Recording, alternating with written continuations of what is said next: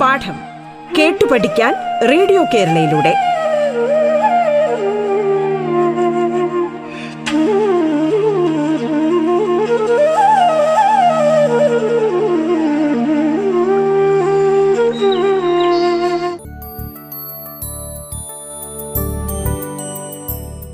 ഒൻപതാം ക്ലാസ്സിലെ സംസ്കൃതം പാഠഭാഗം രണ്ടാം അധ്യായമാണ് ഇന്ന് ചർച്ച ചെയ്യുന്നത്.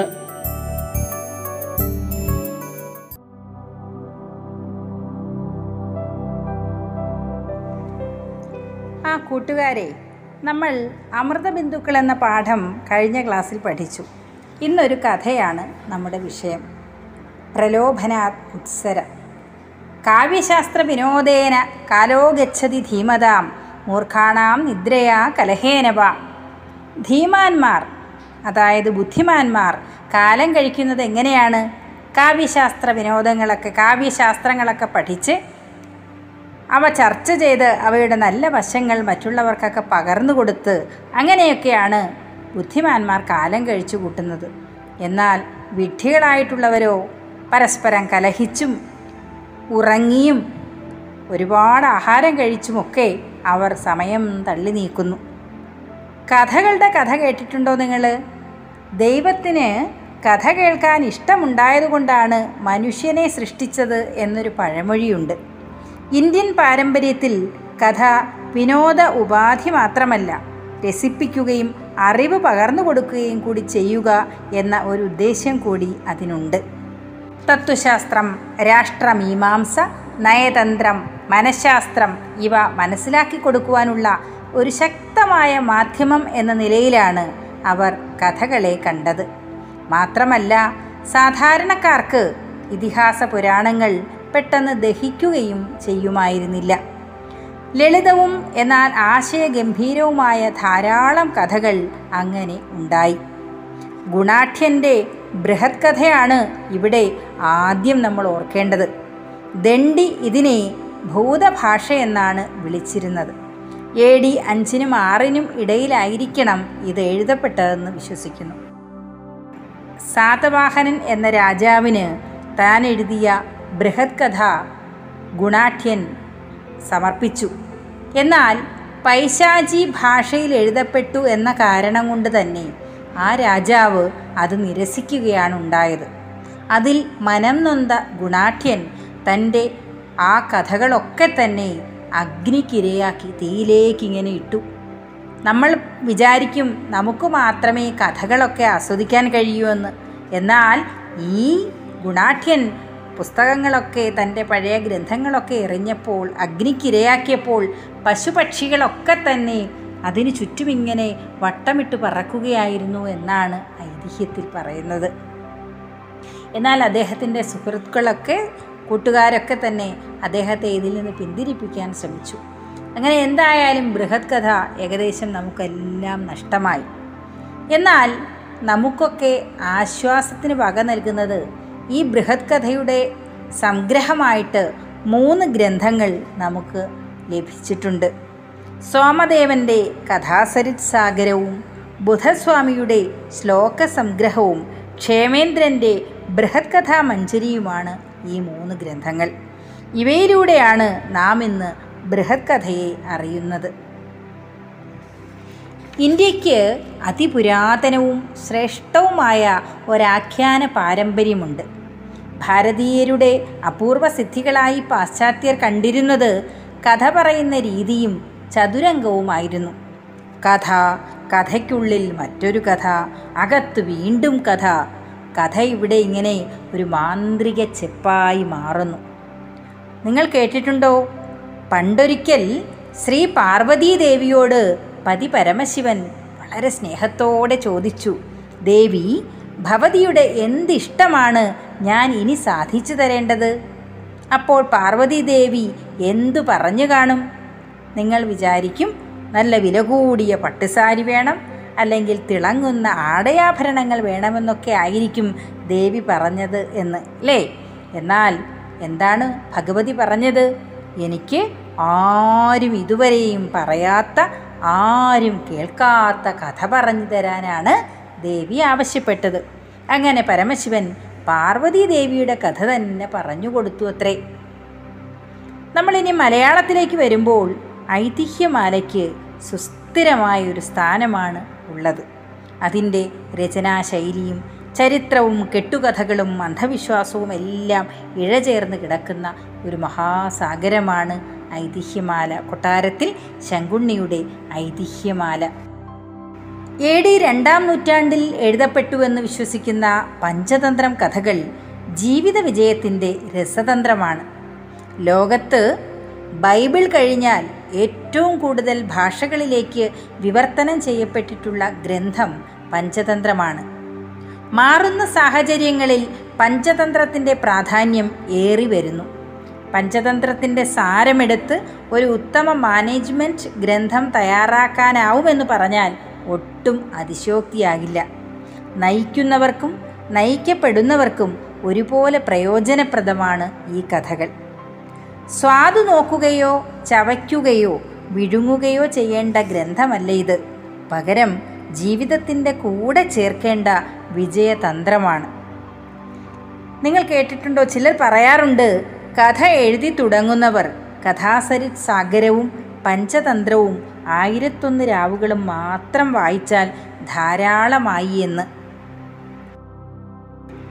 വേതാള പഞ്ചവിംശതിയും ശുഖസപ്തതിയും സിംഹാസന ദ്വാത്രിംശികയും ഒക്കെ സംസ്കൃത ഭാഷയിൽ എഴുതപ്പെട്ടിട്ടുള്ള കഥാസമാഹാരങ്ങളാണ്. ഇനി നിങ്ങൾക്ക് പഠിക്കാനുള്ള പ്രലോഭനാദുത്സര എന്ന കഥ ഏതിൽ നിന്ന് എടുത്തിട്ടുള്ളതാണെന്ന് നമുക്ക് നോക്കാം. ഇത് നാരായണ പണ്ഡിതന്റെ ഹിതോപദേശം എന്ന കഥാസമാഹാരത്തിൽ നിന്നും എടുത്തിട്ടുള്ളതാണ്. പഞ്ചതന്ത്രത്തിന്റെ ഒരു പുനരാവിഷ്കരണമെന്നോ പുനഃക്രമീകരണമെന്നോ ഒക്കെ വേണമെങ്കിൽ ഇതിനെ നമുക്ക് പറയാം. ചില കഥകൾ ഒഴിവാക്കിയും ചിലത് കൂട്ടിച്ചേർത്തും. അതായത് പതിനേഴോളം പുതിയ കഥകൾ അദ്ദേഹം പഞ്ചതന്ത്രത്തിൽ ഇല്ലാത്തത് ഹിതോപദേശത്തിൽ എഴുതിയിട്ടുണ്ട്. പഞ്ചതന്ത്രത്തിലെ തന്ത്രങ്ങളെക്കുറിച്ച് നമ്മൾ ഇതിനു മുമ്പ് ചർച്ച ചെയ്തിട്ടുണ്ടെന്ന് തോന്നുന്നു അല്ലേ? സുഹൃദ്ഭേദം ഡിവൈഡ് ആൻഡ് റൂൾ മിത്രലാഭം value of friendship കാക്കോലൂകീയം how to behave in a public അതായത് കാക്കയും മൂങ്ങയും തമ്മിൽ ശത്രുക്കളായ കഥ. ആ കഥ അറിയാമോ? ആ രാജാ ഒരിക്കൽ മൂങ്ങയെ മൃഗ പക്ഷികളെല്ലാം കൂടെ ചേർന്ന് രാജാവാക്കാൻ തീരുമാനിച്ച സമയത്ത് കാക്ക പെട്ടെന്ന് അവിടേക്ക് വന്ന് മൂങ്ങയെ ഒരുപാട് ആക്ഷേപിച്ച് എവനെയാണോ രാജാവാക്കുന്നതെന്നൊക്കെ ചോദിക്കുകയും അങ്ങനെ ആ പബ്ലിക്കിന്റെ മുമ്പിൽ വെച്ച് മൂങ്ങയെ ഒരുപാട് ആക്ഷേപിച്ചു. അങ്ങനെ കാക്കയും മൂങ്ങയും തമ്മിൽ ശത്രുക്കളാകുന്നതൊക്കെയുണ്ട്. അങ്ങനെ ആണ് ആ കഥ. ലബ്ധപ്രണാശം. How one loses what he has owing to carelessness ലബ്ധം ലഭിച്ചത് പ്രണാശം നഷ്ടം നമുക്ക് നശിച്ചതല്ല നഷ്ടപ്പെട്ടത്. അപ്പോൾ ലബ്ധപ്രണാശം എന്താണ്? നമുക്ക് ആ കൈവന്ന ഒരു ഭാഗ്യം നമ്മളുടെ അശ്രദ്ധ കൊണ്ട് എങ്ങനെ നഷ്ടപ്പെടാം എന്നതിനെക്കുറിച്ചാണ് ലബ്ധപ്രണാശത്തിൽ പറയുന്നത്. അപരീക്ഷിത കാരകം എന്താണ്? നമ്മളുടെ ആ ഈ പറഞ്ഞതുപോലെ എടുത്തുചാട്ടം. സഹസാ വിദധീത നക്രിയാം എന്ന് കേട്ടില്ലേ? അതുപോലെ എടുത്തുചാട്ടം. പരീക്ഷിക്കാതെ അല്ലെങ്കിൽ നല്ലതുപോലെ മനസ്സിലാക്കാതെ ചില കാര്യങ്ങൾ ചെയ്യുമ്പോൾ ഉണ്ടാകുന്ന ആ നാശം അല്ലെങ്കിൽ നഷ്ടം അത് വളരെ വലുതാണ്. ബ്രാഹ്മണന്റെയും കീരിയുടെയൊക്കെ കഥ നിങ്ങൾ വായിച്ചിട്ടുണ്ടാവും. ഇങ്ങനെ ഈ അഞ്ച് തന്ത്രങ്ങളായിട്ട് അതായത് ഓരോ തന്ത്രത്തിനും ഒരുപാട് കഥകൾ. അങ്ങനെയാണ് പഞ്ചതന്ത്രം അത് രചിക്കപ്പെട്ടിട്ടുള്ളത്. ഇവിടെ മിത്രലാഭവും സുഹൃദ്ഭേദവും കഴിഞ്ഞാൽ സന്ധി വിഗ്രഹം എന്നിങ്ങനെയാണ് ഹിതോപദേശത്തിന്റെ ഘടന. പതിമൂന്ന് പതിനാല് നൂറ്റാണ്ടുകളിലായിരിക്കണം ഹിതോപദേശം എഴുതപ്പെട്ടതെന്നാണ് കരുതുന്നത്. ഹിതോപദേശത്തിലെ ഒരു കഥ കേട്ടാലോ? നമ്മുടെ ദേവിക കുട്ടിയാണ് ഈ കഥ നിങ്ങൾക്ക് പറഞ്ഞു തരാൻ പോകുന്നത്.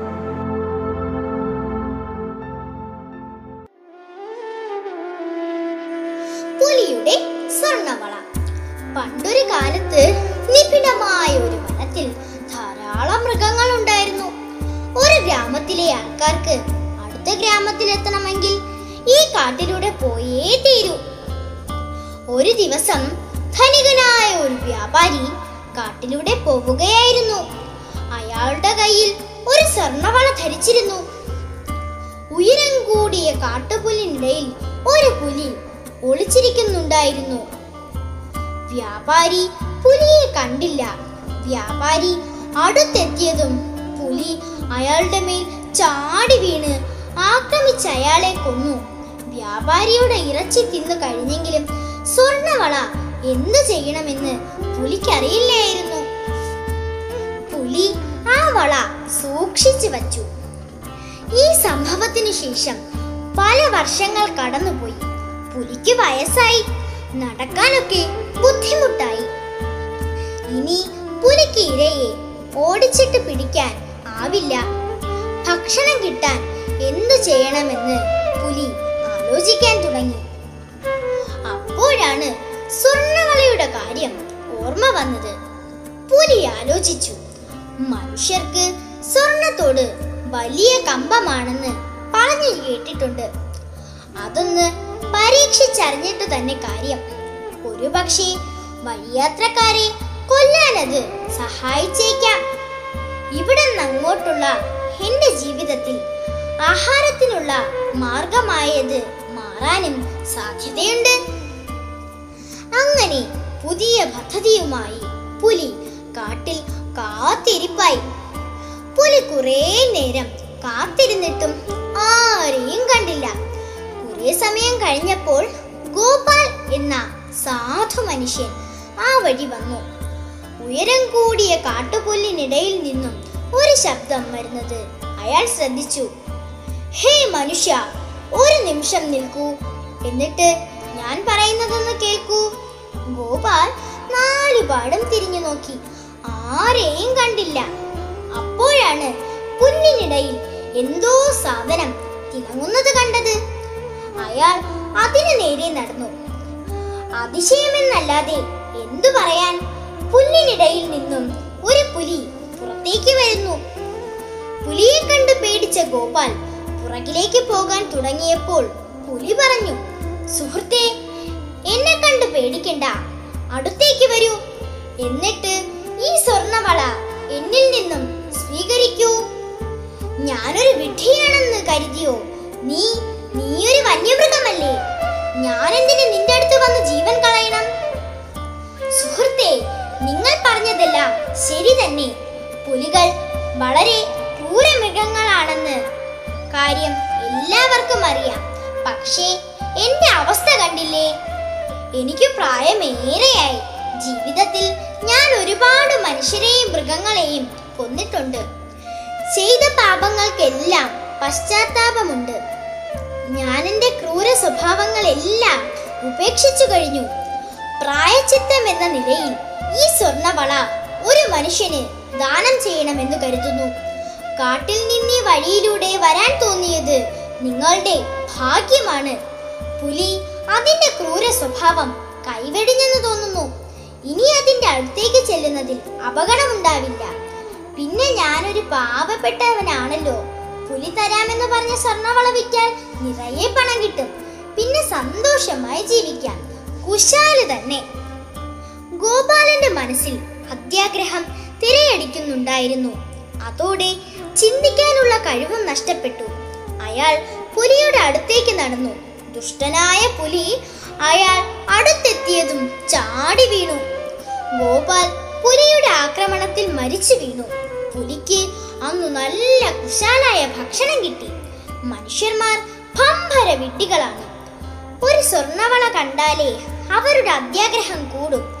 അതോടെ അവരുടെ ചിന്താശേഷിയും നഷ്ടപ്പെടും. മതി മതി. ഇനി ഇതിലെ പോകുന്നവരോട് ഇതേ തന്ത്രം പയറ്റാം. കൊന്നുകളയാം എല്ലാത്തിനും. ഈ രീതിയിൽ പുലി സന്തോഷമായി ജീവിക്കാൻ തുടങ്ങി. ഗുണപാഠം. കൂട്ടുകാരെ ആരും ഇതുപോലുള്ള ചതിയന്മാരുടെ വാക്കുകളിൽ പെട്ടുപോകരുതേ.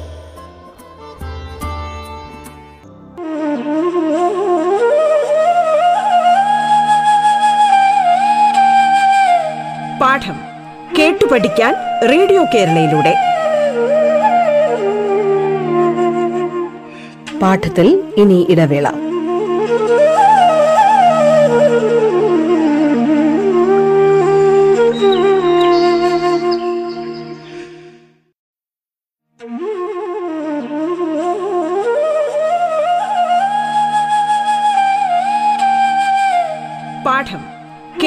പഠിക്കാൻ റേഡിയോ കേരളയിലൂടെ. തുടർന്ന് കേൾക്കാം പാഠം.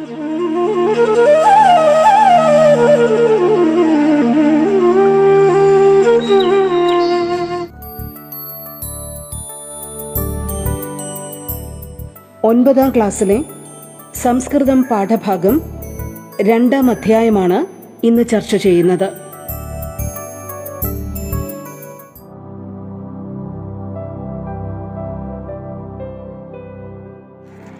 പ്രലോഭനാദുത്സര സംസ്കൃതസാഹിത്ये അതിവിപുലത്വേന രാജമാനം വാങ്മയം ഭവതി കഥാസാഹിത്യം കഥാः വിനോദദായികാः उपदेशात्मिकाः मनोरञ्जिकाः च भवन्ति सर्वेभ्यः जनेभ्यः आनन्दं प्रदातुं तान् सन्मार्गे सञ्चारयितुं च ईदृश्यः कथाः उपकुर्वन्ति तादृश्यः अनेकाः कथाः बृहत्कथायां पञ्चतन्त्रे हितोपदेशे च सन्ति। तेषु ग्रन्थेषु प्रसिद्धः भवति नारायणपण्डितस्य हितोपदेशः।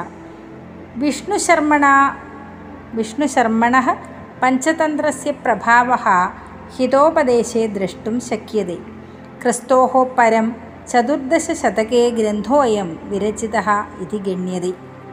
ഇതിലെ കാര്യങ്ങളൊക്കെ നമ്മൾ മുൻപ് പറഞ്ഞത് തന്നെയാണ്. സംസ്കൃത സാഹിത്യത്തിലെ വിപുലമായ ഒരു ശാഖയാണ് കഥാസാഹിത്യം. കഥകൾ കേവലം വായിച്ചു കളയുവാനുള്ളതല്ല. അവ വിനോദം പ്രദാനം ചെയ്യുന്നു. ഉപദേശാത്മികകളാണ്. മനോരഞ്ജകമാണ്. ഇങ്ങനെ ഒരുപാട് വിശേഷതകൾ കഥകൾക്കുണ്ട്. എല്ലാ ജനങ്ങൾക്കും സന്തോഷം നൽകുക അവരെ സന്മാർഗത്തിലേക്ക് നയിക്കുക. ഇതൊക്കെ കഥകൾ കേൾക്കുന്നതിലൂടെ കഥകൾ വായിക്കുന്നതിലൂടെ കഥാംശം ഉൾക്കൊള്ളുന്നതിലൂടെ ഒരുവന് ലഭിക്കുന്നതാണ്. അങ്ങനെയുള്ള ധാരാളം കഥകൾ നമ്മൾ നേരത്തെ പറഞ്ഞ ബൃഹത് കഥയിലും പഞ്ചതന്ത്രത്തിലും ഹിതോപദേശത്തിലുമെല്ലാം ഉണ്ട് നാരായണ പണ്ഡിത പണ്ഡിതൻ എഴുതിയതാണ് ഹിതോപദേശം. വിഷ്ണു ശർമ്മന്റെ പഞ്ചതന്ത്രത്തിന്റെ പ്രഭാവം നമുക്ക് ഈ ഹിതോപദേശത്തിൽ കാണാൻ കഴിയും.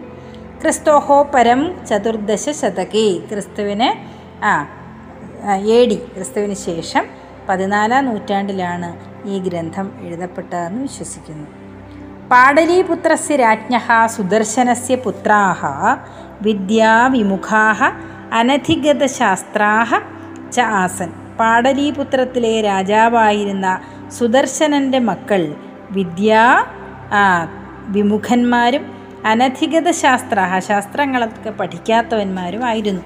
അതയേവത്തെ അസന്മാർഗിണ ആചാരഹീനാഹ ച അഭവൻ അതുകൊണ്ട് തന്നെ അവർ എന്താണ് സന്മാർഗത്തിൽ നിന്നും വ്യതിചലിച്ച് നടന്നു. അസന്മാർഗികളായി തെറ്റായ പാതയിലൂടെ സഞ്ചരിച്ചു. ആചാരങ്ങളെയെല്ലാം പിഴുതെറിഞ്ഞു. എന്താണ് നല്ല കാര്യങ്ങളൊന്നും ചെയ്യാത്തവരായി. കാരണം എന്താണ്? അവർക്ക് വേണ്ട തരത്തിലുള്ള വിദ്യ ലഭിച്ചിട്ടില്ല എന്നത് തന്നെ. രാജ്ഞ നിർദ്ദേശാനുസാരം താൻ നീതിശാസ്ത്രാഭിജ്ഞാൻ കർത്തും നാരായണ പണ്ഡിത ഹിതോപദേശകഥാ അശിക്ഷേത്. നോക്കൂ നമ്മൾ കഴിഞ്ഞ ക്ലാസ്സിൽ പഞ്ചതന്ത്രത്തെക്കുറിച്ച് പറഞ്ഞു. മഹിളാരോപ്യത്തിലെ അമരശക്തി എന്ന രാജാവിന്റെ മക്കളെ ഭരണ നിപുണന്മാരാക്കുന്നതിന് വേണ്ടിയാണ് പഞ്ചതന്ത്രം കഥകൾ രചിക്കപ്പെട്ടത് നമ്മൾ പറഞ്ഞു. ഇവിടെ അതേ ഒരു സാഹചര്യമാണ്. ആരാണ് രാജാവ് സുദർശനൻ? രാജ്യം പാടലീപുത്രം. പാടലീപുത്രത്തിലെ രാജാവായ സുദർശനന്റെ മക്കളെ ഇതേപോലെ നല്ല മാർഗത്തിലേക്ക് നയിക്കുന്നതിനും ഭരണത്തിലെ നിപുണന്മാരാക്കുന്നതിനും വേണ്ടി നമ്മുടെ നാരായണ പണ്ഡിതൻ എഴുതിയതാണ് ഹിതോപദേശ കഥകൾ. താസു കഥാസു പശുപക്ഷിണ കഥാപാത്രാണി ആസൻ ഇതിലെ കഥാപാത്രങ്ങളൊക്കെ പശുപക്ഷികളാണ്. തതഹ ഛഷ ബക കഥ പാഠഭാഗത്വേന സ്വീകൃത അതിലെ ഛഷം ഛഷം എന്ന് പറഞ്ഞാൽ മത്സ്യം മീൻ. മീനും കൊക്കും തമ്മിലുള്ള മീനിന്റെയും കൊക്കിന്റെയും കഥയാണ് ഈ പാഠത്തിൽ നമുക്ക് പഠിക്കാനുള്ളത്. ഇത് ഹിതോപദേശത്തിൽ നിന്നും എടുത്തിട്ടുള്ള കഥയാണ്. ഒരുപക്ഷെ ഈ കഥ പാഠപുസ്തകത്തിൽ കണ്ടപ്പോൾ തന്നെ എന്റെ മനസ്സിൽ ഒരു സംശയം തോന്നി. ആദ്യം കാണുമ്പോൾ ഞാൻ കരുതി ഇത് ഒൻപതാം ക്ലാസ് അല്ലേ ഇത് കൊക്കിന്റെയും ഞണ്ടിന്റെയൊക്കെ കഥ. ഇത് ഇത്രയും വലിയ കുട്ടികൾക്ക് വളരെ സ്റ്റാൻഡേർഡ് കുറഞ്ഞു പോയില്ലേ? ഇതൊക്കെ ഒന്നിലും രണ്ടിലും ഒക്കെ കുട്ടികൾ പഠിക്കുന്നതല്ലേ എന്ന് ഞാൻ ചിന്തിച്ചു. പക്ഷേ ഒന്നും കൂടെ ഞാൻ ആലോചിച്ചപ്പോഴാണ് ഈ കഥയുടെ ടൈറ്റിൽ അതിന്റെ തലക്കെട്ട് എന്നെ വളരെയധികം സ്വാധീനിച്ചു. പ്രലോഭനാദുത്സര. അത് കണ്ടപ്പോഴാണ് ശരിക്കും എന്താണ് അർത്ഥം പ്രലോഭ പ്രലോഭനത്തിൽ നിന്നും വഴിമാറിപ്പോകൂ മാറി സഞ്ചരിക്കൂ. പ്രലോഭനങ്ങളിൽ പെട്ടുപോകരുത്.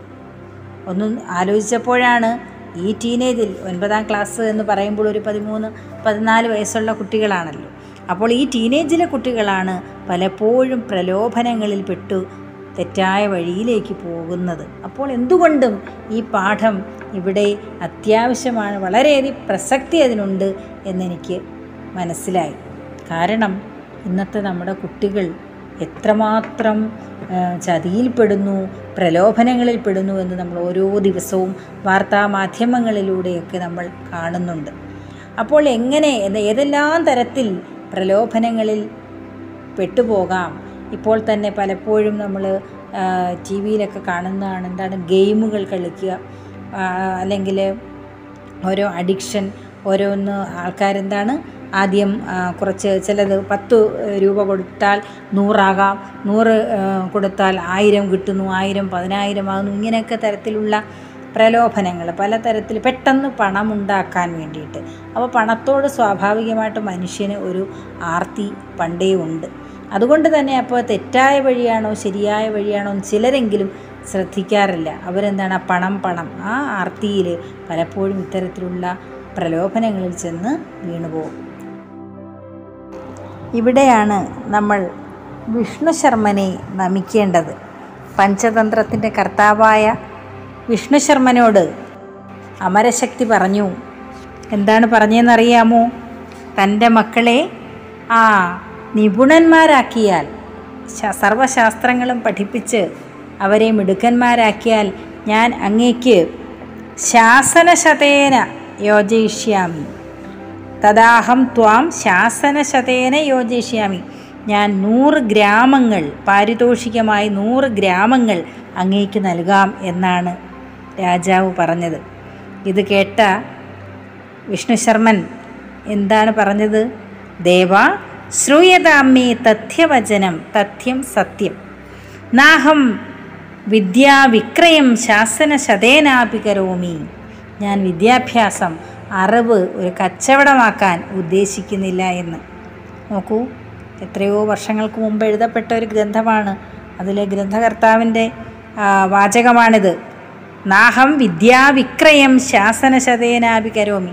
നൂറ് ഗ്രാമങ്ങൾക്ക് വേണ്ടി എന്റെ അറിവിനെ വിൽക്കാൻ ഞാൻ തയ്യാറല്ല.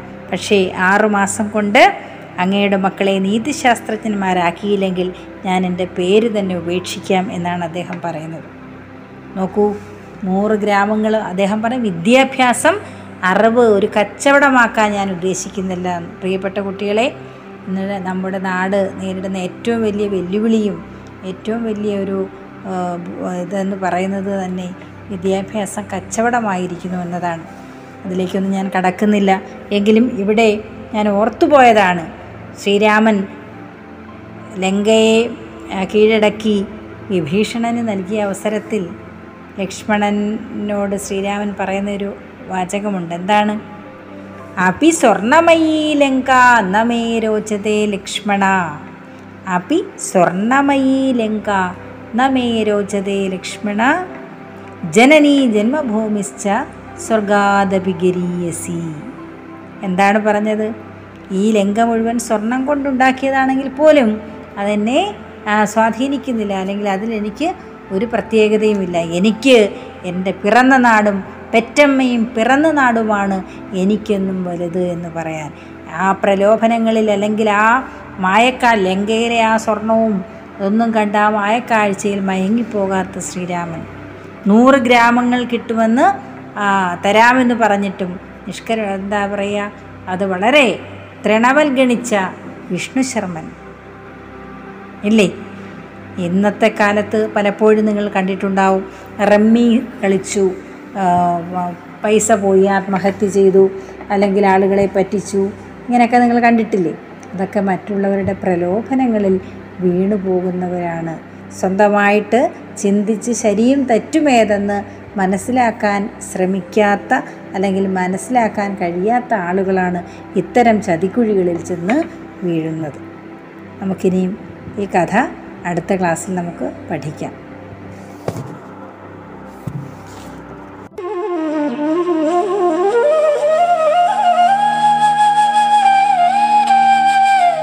പാഠം കേട്ടു പഠിക്കാൻ റേഡിയോ കേരളയിലൂടെ. പാഠത്തിന്റെ ഇന്നത്തെ അധ്യായം പൂർണമാകുന്നു. ഇനി അടുത്ത ദിവസം കേൾക്കാം. നമസ്കാരം.